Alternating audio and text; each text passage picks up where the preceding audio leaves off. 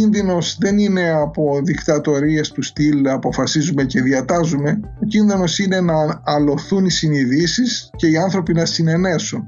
Και αυτό μπορεί να γίνει σήμερα με τις τεχνολογίες και να δεχτούν των πραγμάτων τετελεσμένα. Είναι τα podcast της LiFO.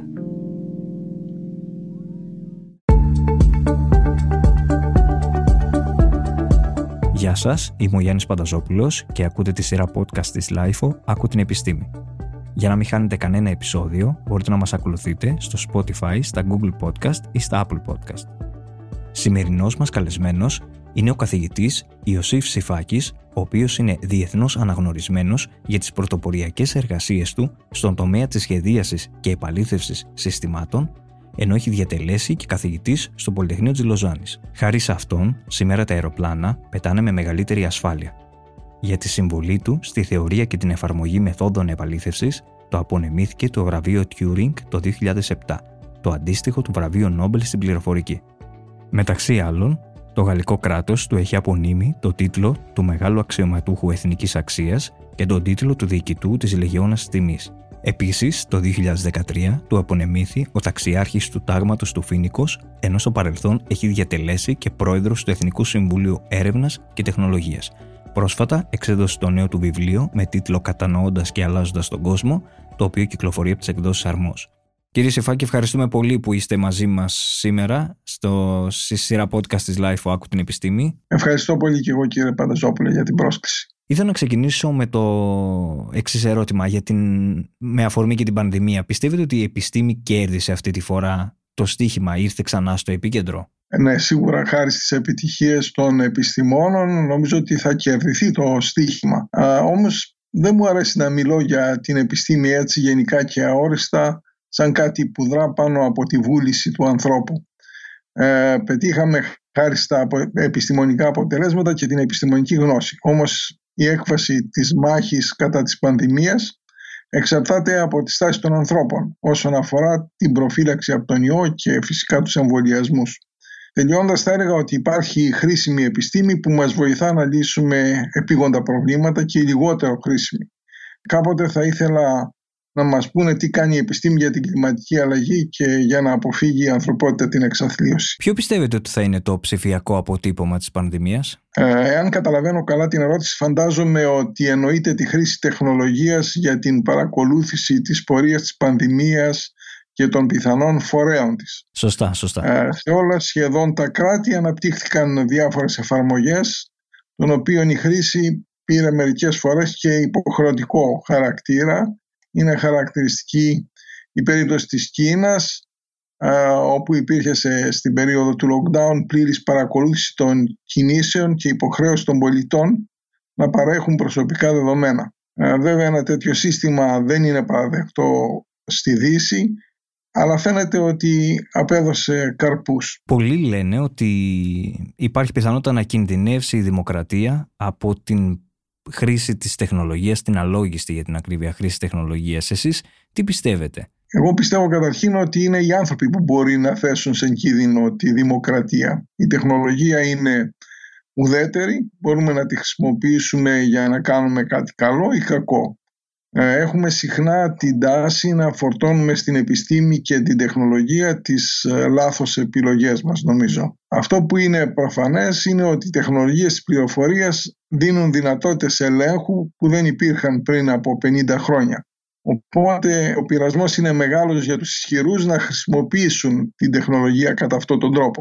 Αυτό που πρέπει να κατανοηθεί είναι ότι οι άνθρωποι δέχονται να δίνουν πληροφορίες για τη συμπεριφορά τους έναντι δωρεάν υπηρεσιών, όπως παραδείγματος χάρη στο Facebook ή στα διάφορα κοινωνικά δίκτυα, χωρίς να καταλαβαίνουν ότι με τη σύγχρονη τεχνολογία όλες αυτές οι πληροφορίες, συμπυκνωμένες βέβαια μέσα από τα data centers και όλη την τεχνολογία που έχουμε σήμερα, μπορεί να χρησιμοποιηθούν για να ελεγχθεί η συμπεριφορά τους. Έτσι νομίζω ότι η χρήση των τεχνολογιών πληροφορίας πρέπει να ρυθμίζεται από κανόνες προστασίας των ατομικών, κοινωνικών και πολιτικών ελευθεριών.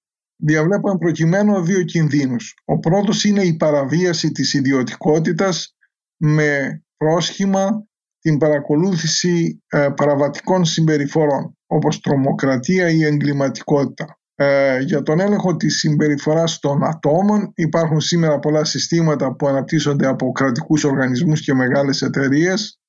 Ε, είναι ενδεικτικό αυτό που βλέπουμε παραδείγματος χάρη στην Κίνα, αυτό που λέμε ένα social credit system, ένα κρατικό σύστημα υπόλοιψης που στηρίζεται στην τεχνητή νοημοσύνη για την αξιολόγηση της συμπεριφοράς των πολιτών με μια κλίμακα ισόρρευση μορίων, αυτό που λέμε ένα point system.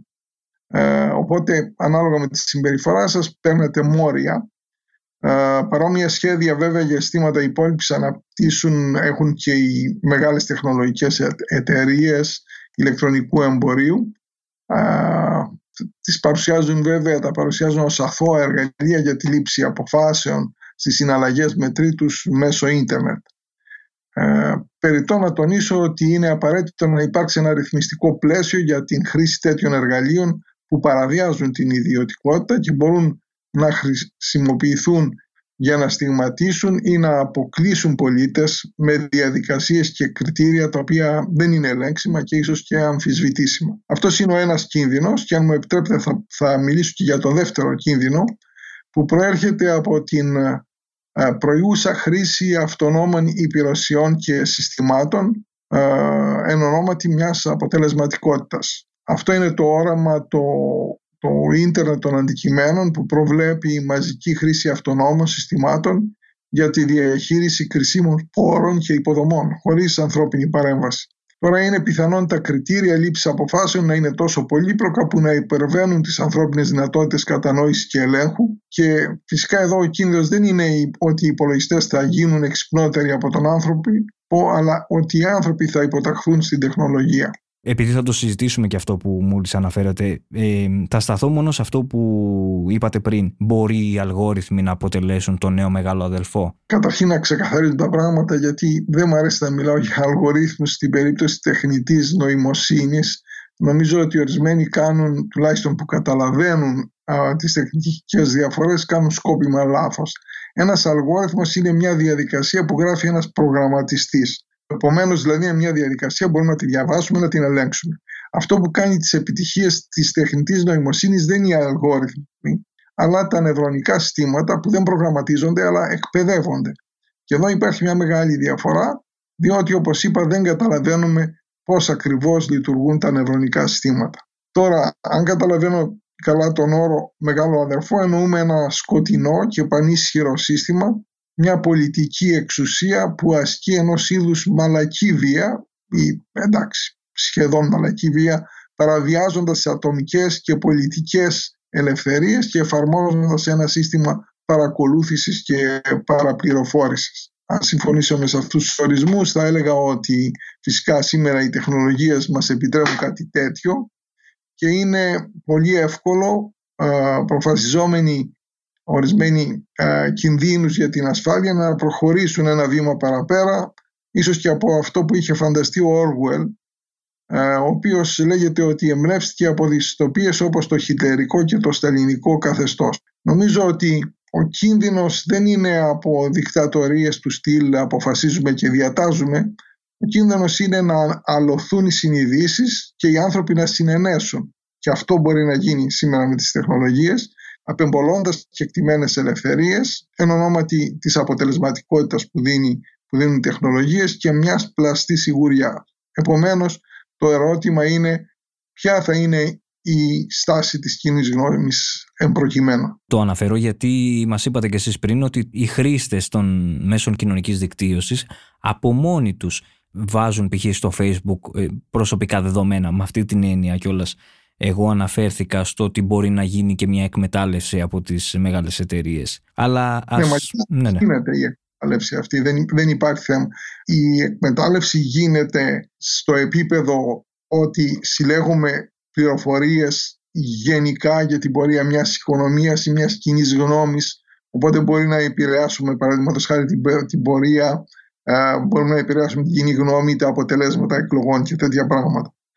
Αυτό επί στο οποίο μπορεί να γίνει είναι ότι μπορεί κάθε άτομο να έχει κάποιο, κάποιο φάκελο από τα συστήματα αυτά το οποίο χαρακτηρίζουν τις προτιμήσεις του, και αυτές οι πληροφορίες βέβαια είναι ευαίσθητες. Όταν βάζετε μια πληροφορία στο Facebook, ε, η πληροφορία αυτή καθεαυτή, το ότι σας αρέσει κάτι ή έχετε ορισμένες προτιμήσεις, ε, αυτό μπορεί να μην, να μην είναι τόσο σημαντικό. Όταν όμως συλλεχθούν και γίνει μια σύνθεση όλων των πληροφοριών που βάζετε στα κοινωνικά μέσα, μπορεί να γίνει ένα προφίλ δικό σας, το οποίο να είναι αρκετά ακριβές και το οποίο φυσικά να μπορεί να χρησιμοποιηθεί από ορισμένους. Θέλω να σταθώ και στην τεχνητή νοημοσύνη που είπατε κι εσείς. Πόσο πιστεύετε ότι θα επηρεάσει τη ζωή μας? Έχει αρχίσει και μπαίνει κανονικά στην καθημερινότητά μας με κάθε τρόπο. Μάλιστα, ναι. Ε, βλέπουμε ότι γίνεται πολύ θόρυβος βέβαια σχετικά, και ορισμένοι επώνυμοι όπως ο Γκέιτς, ο Μάσκ, ο Χόκιν λένε ότι η τεχνητή νοημοσύνη θα είναι κίνδυνος α, για την ανθρωπότητα, και ότι οι υπολογιστές μπορεί να γίνουν εξυπνότεροι από εμάς και να μας κυβερνούν.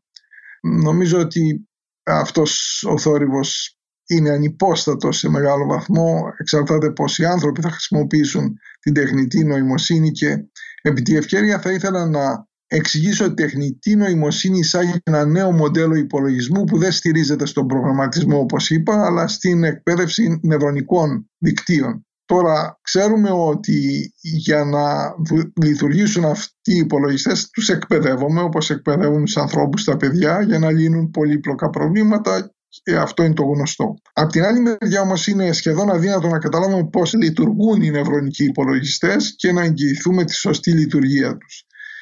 Έχουμε παραδείγματα που κάνουν λάθη και μπορούμε εύκολα να τους κάνουμε να... υπάρχουν τρόποι να τους κάνουμε να, να, να κάνουν λάθη. Ε, το θέμα είναι εάν φυσικά μπορούμε να χρησιμοποιούμε αυτά τα έξυπνα συστήματα για να παίζουν σκάκι ή να, ε, έχουν, να διαχειρίζονται την προσωπική μας ατζέντα και να, να είμαστε περήφανοι γι' αυτό. Το θέμα είναι αν θα δεχτούμε αυτές τις τεχνολογίες να μπουν παραδείγματος χάρη στα αυτόνομα αυτοκίνητα, σε συστήματα διανομής ενέργειας, σε συστήματα που αποφασίζουν για την οργάνωση της οικονομικής και κοινωνικής ζωής. Αυτό είναι μια ανοιχτή ερώτηση, της οποίας η απάντηση θα καθορίσει το βαθμό διείσδυσης ε, της τεχνητής νοημοσύνης. Ε, μπορούν οι υπολογιστές να αντικαταστήσουν τον άνθρωπο? Ε, δεν νομίζω ότι οι υπολογιστές θα μπορέσουν να αντικαταστήσουν τον άνθρωπο, διότι δεν έχουν τη δημιουργικότητα και τη φαντασία. Υπάρχει μια βαθιά παρανόηση για το τι είναι νοημοσύνη, και αυτή η παρανόηση καλλιεργείται από τα μέσα ενημέρωσης και τις μεγάλες τεχνολογικές εταιρείες. Οι υπολογιστές είναι πολύ καλοί στο να λύνουν συγκεκριμένα προβλήματα, να κάνουν παραδείγματος χάρη γρήγορα πράξεις και έχουν ακριβή μνήμη. Όμως δεν τα καταφέρνουν όταν έχουν να κατανοήσουν πολύπλοκες καταστάσεις, να αντιμετωπίσουν προβλήματα που συναντούν για πρώτη φορά. Ε, ένας υπολογιστής που κερδίζει στο σκάκι δεν μπορεί να μάθει να οδηγεί αυτοκίνητο, ε, γιατί πρέπει να αντικαταστήσει τον άνθρωπο σε ένα ρόλο που απαιτεί διαχείριση πολλαπλών στόχων σε μη προβλέψιμο περιβάλλον. Ε, λέει χαρακτηριστικά ένας μεγάλος Ελβετός ψυχολόγος, ο Ζαν Πιαζέ, ότι η νοημοσύνη δεν είναι αυτό που ξέρεις, είναι αυτό που χρησιμοποιείς όταν δεν ξέρεις. Και εκεί διακρίνεται ο άνθρωπος.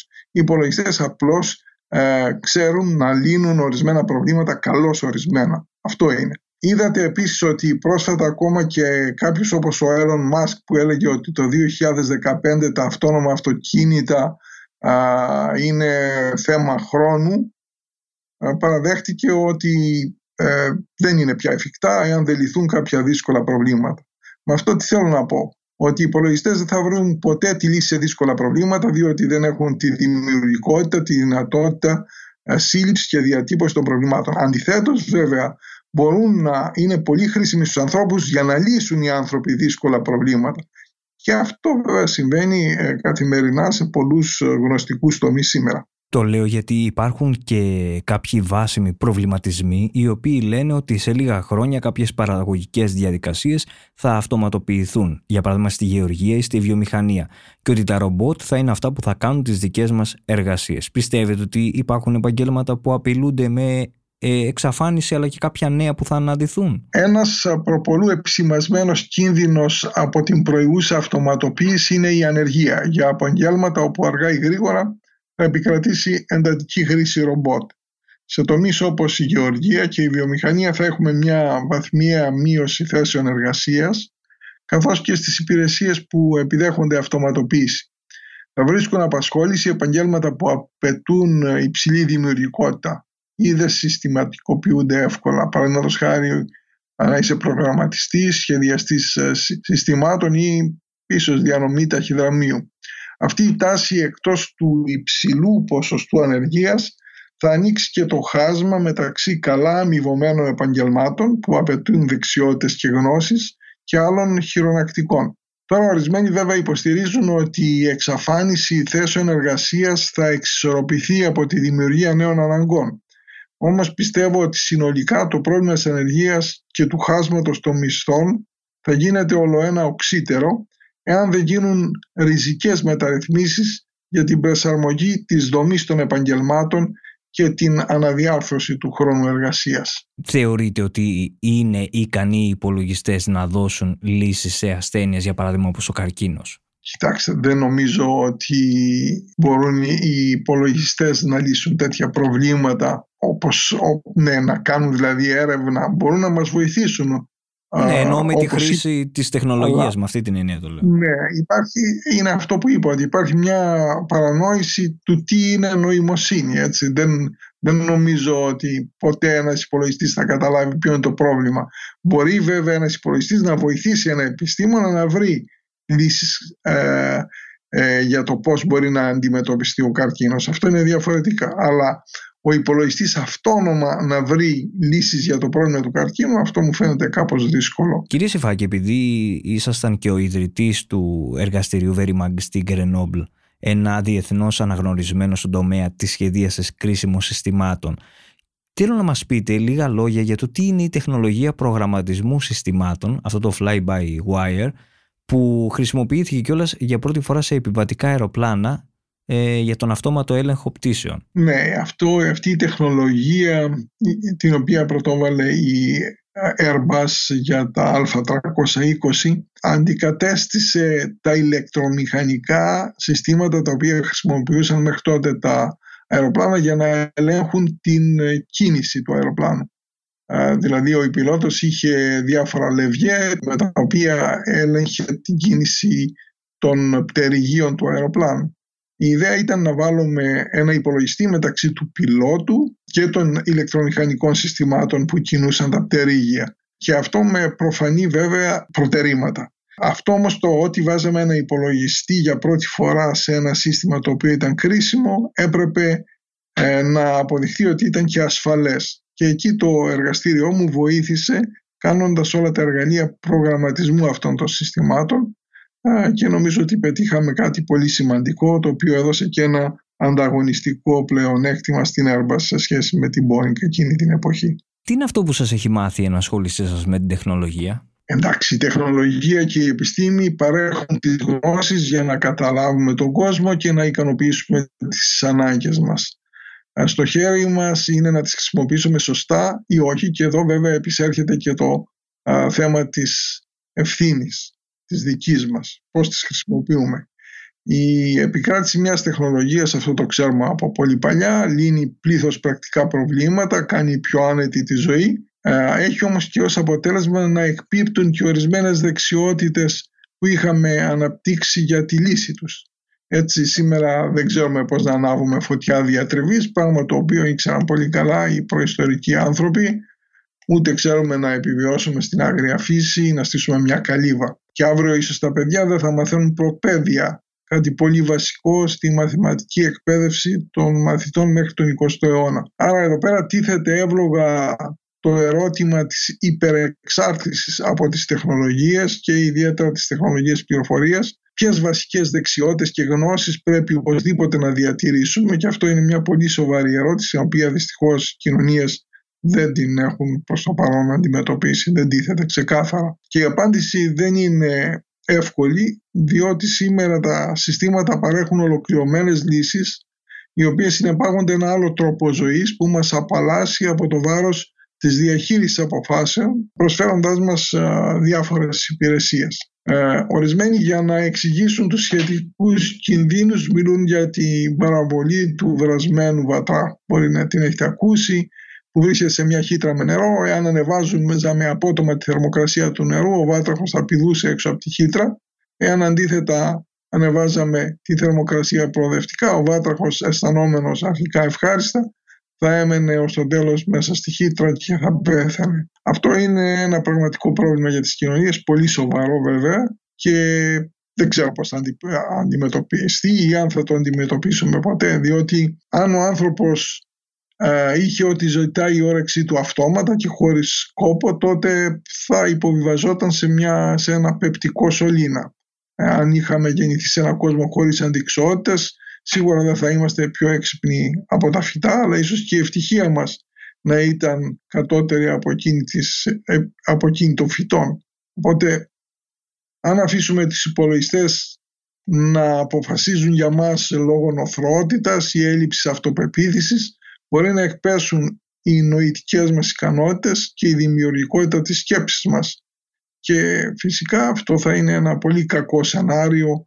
Φανταστείτε ένα νέο ο οποίος αποφασίζει για τον επαγγελματικό του προσανατολισμό, στηριζόμενος αποκλειστικά σε πληροφορίες του διαδικτύου, χωρίς να λαμβάνει υπόψη του τις προτιμήσεις του και εν τέλει τα όνειρά του. Αυτό θα ήταν κάτι τραγικό για μένα. Πείτε μας και τι πιστεύετε για τη διδασκαλία της πληροφορικής στα σχολεία, αν έχετε εικόνα κιόλας για την δική μας χώρα, για τον τρόπο που γίνεται.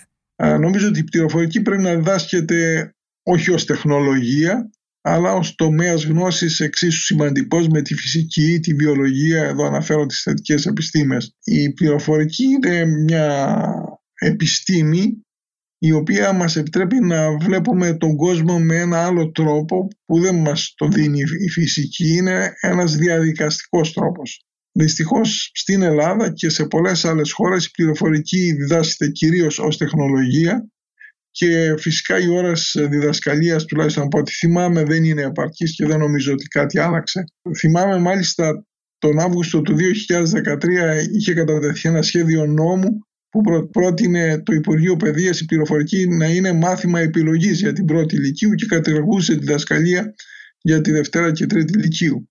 Η πρόταση δεν πέρασε βέβαια γιατί αντέδρασαν πολλοί άνθρωποι, αλλά αυτό δείχνει ότι ε, γενικά στην Ελλάδα δεν, και το λέω, είναι, ε, είναι διαχρονικό το πρόβλημα, ε, δεν, δεν, η πληροφορική δεν βρίσκεται ψηλά στις προτεραιότητες της εκπαίδευσης, αλλά γενικά και η εκπαίδευση δεν βρίσκεται σε καλή κατάσταση στην Ελλάδα. Ε, επειδή έχετε διατελέσει κιόλας ε, πρόεδρος του Εθνικού Συμβουλίου Έρευνας και Τεχνολογίας, τι είναι αυτό που κατά τη γνώμη σας καθυστερεί την Ελλάδα από το να πρωταγωνιστεί σε τομείς όπως η έρευνα και η τεχνολογία? Κοιτάξτε, αυτή είναι μια ερώτηση οποία, την οποία την ακούω τώρα τουλάχιστον δεκαπέντε χρόνια και με εκνευρίζει κάπως, γιατί νόμιζα ότι η Ελλάδα θα μπορούσε να κάνει κάτι πολύ σημαντικό στον τομέα της έρευνας και της καινοτομίας και δεν το έκανε, και αυτό οφείλεται, υπάρχουν όλες οι συνθήκες, υπάρχουν οι προϋποθέσεις να το κάνουμε, γιατί ε, δεν χρειάζεται πολλούς οικονομικούς πόρους, δεν χρειάζεται να είσαι υπερδύναμη για να καινοτομήσεις, και αυτό έχει, έχει αποδειχθεί. Πολύ μικρά κράτη είναι πρωταθλητές καινοτομίας. Εδώ αυτό το πρόβλημα οφείλεται στην αδυναμία των εκάστοτε κυβερνώντων να συλλάβουν και να εφαρμόσουν ένα όραμα εξυγχρονισμού της οικονομίας που να κινητοποιεί την έρευνα και την επιχειρηματικότητα για την ανάπτυξη καινοτόμων προϊόντων και υπηρεσιών. Ε, δυστυχώς στη χώρα μας ακόμα αναρνόμαστε να συζητούμε τα προφανή. Τι να πω, είναι λυπηρή η κατάσταση, δεν μπορώ να πω τίποτα άλλο.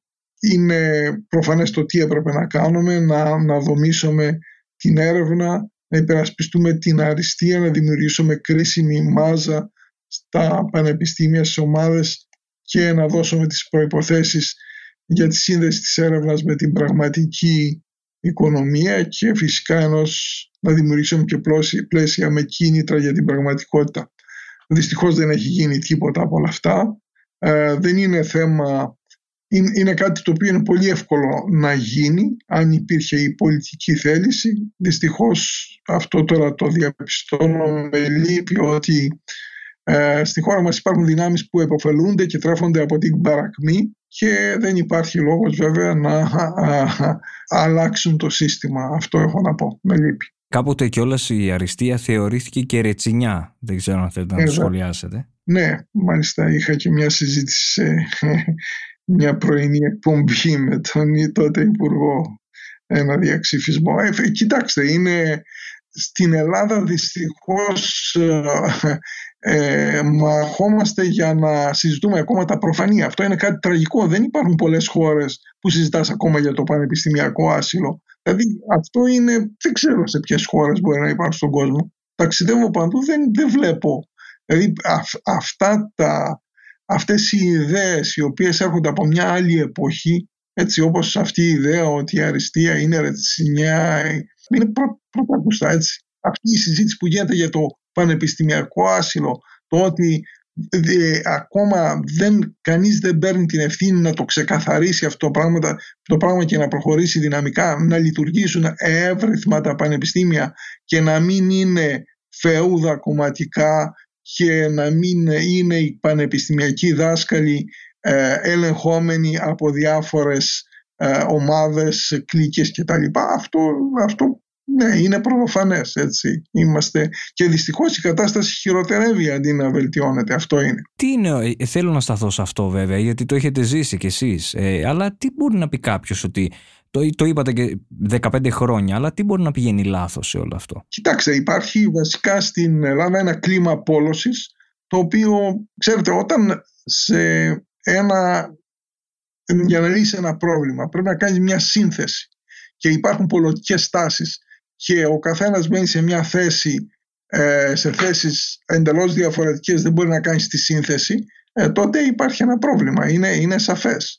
Στην Ελλάδα υπάρχουν άνθρωποι που ζουν από πουλώντας ακραίες θέσεις.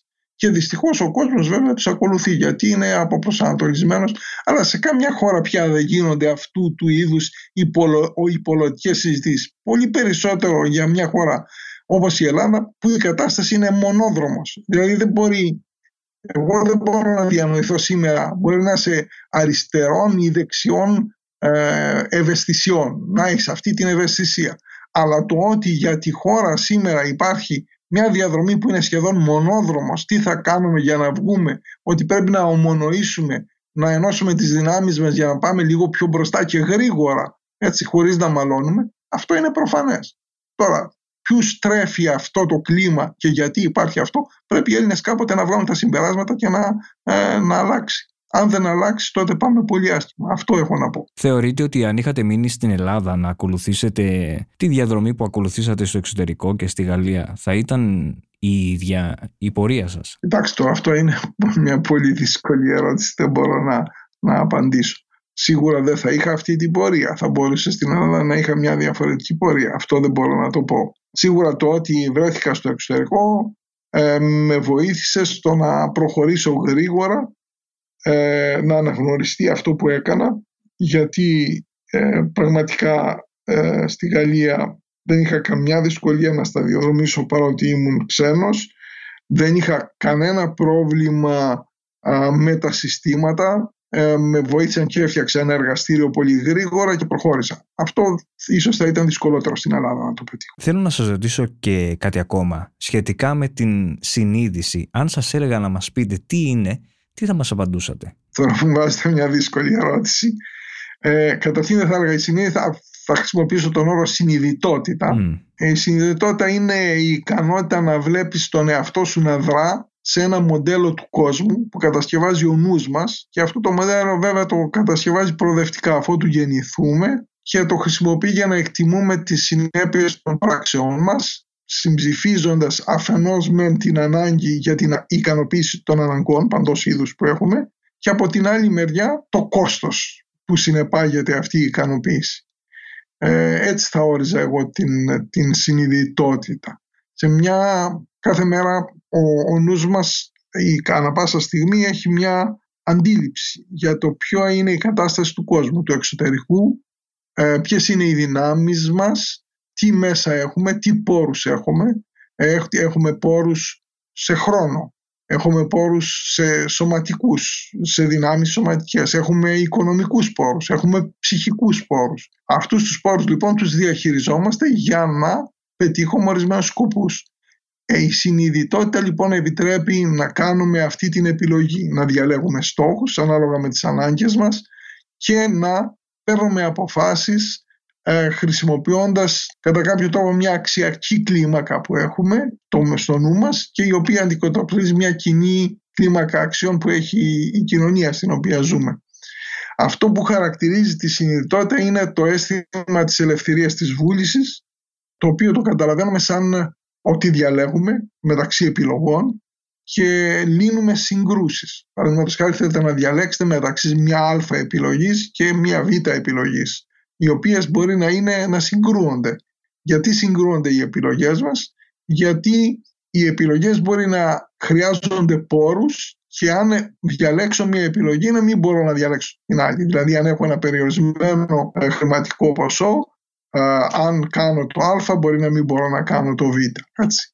Οπότε αυτό χαρακτηρίζει τη συνειδητότητα, το αίσθημα της ελευθερίας της βούλησης. Βέβαια, συνοψίζοντας, θα έλεγα ότι η συνειδητότητα είναι ένα εξαιρετικά πολύπλοκο φαινόμενο που χαρακτηρίζει την ίδια υπο, την υπόσταση του ανθρώπου.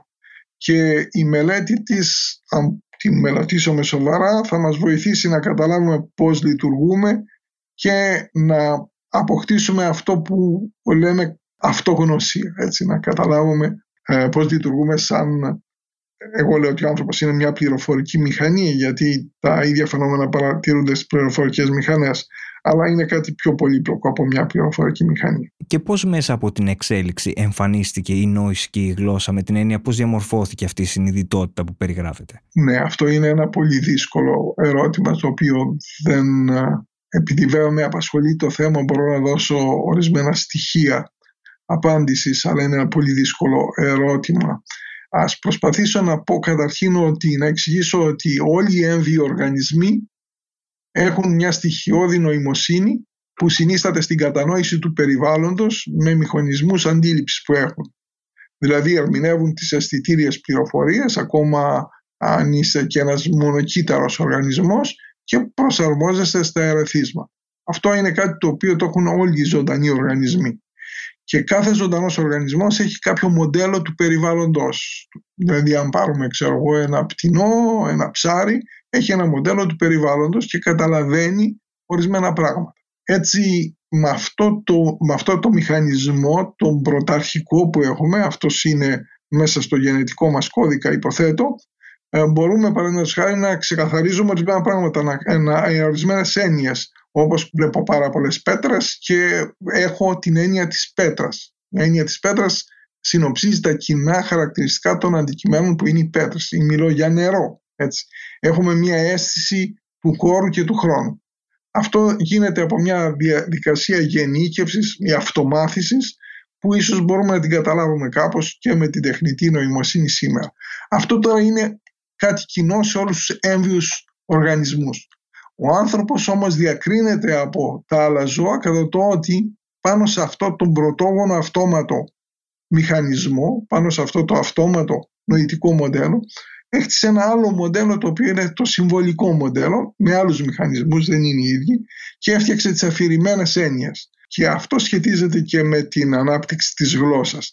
Ενώ είναι εύκολο να καταλάβουν το μηχανισμό πώς παρατηρώντας διάφορες πέτρες λέω ότι υπάρχει μία έννοια πέτρας ή διάφορα τραπέζια λέω υπάρχει τραπέζι, ε, είναι πολύ πιο δύσκολο να φτάσω σε ένα νόημα όπως παραδείγματος χάρη η ελευθερία, η δικαιοσύνη.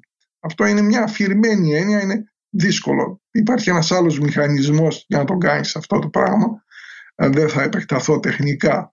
Οπότε η συνειδητότητα στηρίζεται σε αυτό το σύστημα το οποίο χρησιμοποιεί αυτό το πιο συμβολικό μοντέλο ή αυτό που λέμε συμβολική ε, γνώση, και η γλώσσα και η δομή της κωδικοποιούν αυτό το, νο, το νοηματικό μοντέλο. Ε, η δυσκολία τώρα στη μελέτη του προβλήματος αυτό της ανάδυσης της συνειδητότητας και της γλώσσας είναι το ότι δεν έχουμε τα εργαλεία. Προσπαθούμε να τα καταλάβουμε μελετώντας τη λειτουργία του εγκεφάλου, που είναι ένα όργανο το οποίο μπορούμε να μελετήσουμε πειραματικά και να καταλάβουμε τη λειτουργία του. Αλλά ε, υπάρχουν τεχνικές δυσκολίες. Εγώ τουλάχιστον αμφιβάλλω αν μελετώντας τον εγκέφαλο μπορέσουμε να κατανοήσουμε τις συνειδητές και αφηρημένες νοητικές ε, λειτουργίες. Αυτό είναι με ένα ενδιαφέρον ερώτημα βέβαια, το οποίο είναι και φιλοσοφικό, αν υπάρχει διαφορά μεταξύ εγκεφάλου και συστήματος νόησης. Εγώ νομίζω ότι υπάρχει. Και δίνω συχνά το παράδειγμα της διαφοράς μεταξύ του υλικού, του hardware, του υπολογιστή μας και του λογισμικού. Αν σας ζητήσω να καταλάβετε πώς δουλεύει, τι κάνει αυτή τη στιγμή ο υπολογιστής μου, δίνοντας σας όλα τα εργαλεία για να δείτε τα κυκλώματα του υπολογιστή, δεν θα μπορέσετε να καταλάβετε τι κάνει ο υπολογιστής. Πολύ περισσότερο μελετώντας τον εγκέφαλο του ανθρώπου δεν μπορείτε να καταλάβετε τι κάνουμε, πώς λειτουργεί νοητικά και αφηρημένα. Σε ορισμένα κείμενα μιλώ για αυτό που λέω το δικό μας Big Bang, το πώς δηλαδή ξεκίνησε η συνειδητότητα και εμφανίστηκαν οι γλώσσες, και νομίζω ότι όπως χρηματοδοτούμε έρευνες για να καταλάβουμε τις αρχές του σύμπαντος και εξοδεύουμε τεράστια κονδύλια, θα μπορούσαμε να έχουμε και σοβαρά ερευνητικά προγράμματα για να μελετήσουμε αυτό το φαινόμενο της ανάδυσης της συνειδητότητας και της γλώσσας. Ε, τι μπορούμε λοιπόν να κάνουμε για να μην μας κλαβώσουν οι υπολογιστές? Κοιτάξτε, αυτό είναι θέμα της συνειδητότητας της συλλογικής πια. Πρέπει να πάρουμε συνείδηση των κινδύνων και να πούμε stop. Τώρα, το πώς θα δράσει ε, συλλογικά η συνειδητότητα δεν ξέρω, και πρέπει να σας πω ότι δεν είμαι και πολύ αισιόδοξος από αυτά που βλέπω. Γιατί δυστυχώς ο κόσμος έχει αλλάξει, τουλάχιστον όπως τον είχα γνωρίσει εγώ μικρός πριν πενήντα χρόνια που ήμουν φοιτητής, έχει αλλάξει, έχει αλλάξει ριζικά. Έχει αλλάξει ριζικά κατά το τι, ότι όταν είμαστε φοιτητές ήταν, ο κόσμος ήταν κάπως ασπρόμαυρος. Δηλαδή ήταν το ασπρόμαυρο western που λέω. Υπήρχαν οι καλοί και οι κακοί. Εμείς είμαστε οι προοδευτικοί, οι έξυπνοι, οι έτσι αλλιώς, και από την άλλη μεριά ήταν οι κακοί. Σήμερα δεν υπάρχει αυτό, ε, οπότε είμαι απελπισμένος για αυτό το πράγμα, διότι δεν νομίζω ότι πια ο κόσμος έχει καν τη συναίσθηση του κινδύνου ε, και έχει παραδοθεί, έτσι όπως το βρασμένο βάτραχο, έχει παραδοθεί. Γιατί τον έχουν κάνει τον άνθρωπο να περιπέσει σε μια κατάσταση, αυτό που λέω, παλιμπεδισμού. Παλιμπεδισμός, δηλαδή έχει ξεμοραθεί ο άνθρωπος. Και αυτό το, το έκαναν και το κάνουν συστηματικά. Κοιτάξτε πού έχει πάει η παιδεία στην Ελλάδα, αν είναι δυνατόν. Εγώ όταν πέρασα φοιτητή στο Πολυτεχνείο, ποτέ δεν έμπαινε στο μυαλό μας η ιδέα ότι θα μας βάζανε στην διδακτέα ηλικία. Όταν το, το έλεγε και κανείς, λέγανε τι είναι αυτά, ας πούμε. Αμέσως μετά ήρθαν διάφορα κύματα, ήρθαν αλλαγές στην παιδεία, τρομερές. Όχι μόνο στην Ελλάδα, αλλά σε πάρα πολλές χώρες.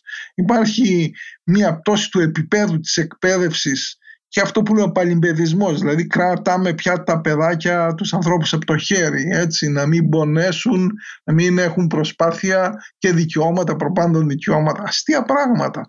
Αυτά όλα είναι το σύστημα το οποίο το έχει στήσει. Τώρα, τι να σας πω άλλο. Εάν ο άνθρωπος δεν μπορέσει να υψώσει το παράστημά του, να μπορέσει ε, να πολεμήσει, γιατί ο άνθρωπος είναι αυτό, είναι η προσπάθεια, είναι η δημιουργικότητα, ε, είναι η ελευθερία της σκέψης. Εάν δεν το κάνει, δεν μπορεί πια να το κάνει αυτό το πράγμα, εγώ βλέπω συχνά κουρασμένους ανθρώπους, ανθρώπους οι οποίοι δεν θέλουν να τους μιλάς και για σοβαρά θέματα. Κοίταξε, στην Ελλάδα τι έχουμε ζήσει. Περάσαμε μια, μια μεγάλη κρίση. Η κρίση ήταν προφανές ότι ερχόταν. Κανείς όμως δεν το συζητούσε σοβαρά. Και μετά το ίδιο σύστημα υπάρχει και επιπλέει ακόμα. Αυτό που μας έφερε τις κρίσεις. Αυτοί οι οποίοι δεν μας βοηθούν να προχωρήσουμε σωστά. Δεν θέλω να μιλώ πια πολιτικά, δεν με ενδιαφέρει, γιατί εντάξει, κουράζεται και ο κόσμος που λέμε. Αλλά κάποτε οι άνθρωποι πρέπει να αναλογιστούν. Τι σημαίνει άνθρωπος, αυτό είναι. Κύριε Σηφάκη, τι είναι αυτό που θεωρείτε σημαντικό στη ζωή, να κλείσουμε με αυτό? Ναι, πολύ καλή ερώτηση. Η ζωή είναι μια μοναδική εμπειρία, ένα μοναδικό ταξίδι, το οποίο είναι η ίδια μας η φυσική ύπαρξη. Και κατά τη γνώμη μου, εγώ τη βλέπω τουλάχιστον σαν μια οδύσσια που πρέπει να τη ζήσουμε με τις εμπειρίες της πλήρως, παθαίνοντας και μαθαίνοντας, έτσι, όχι μόνο.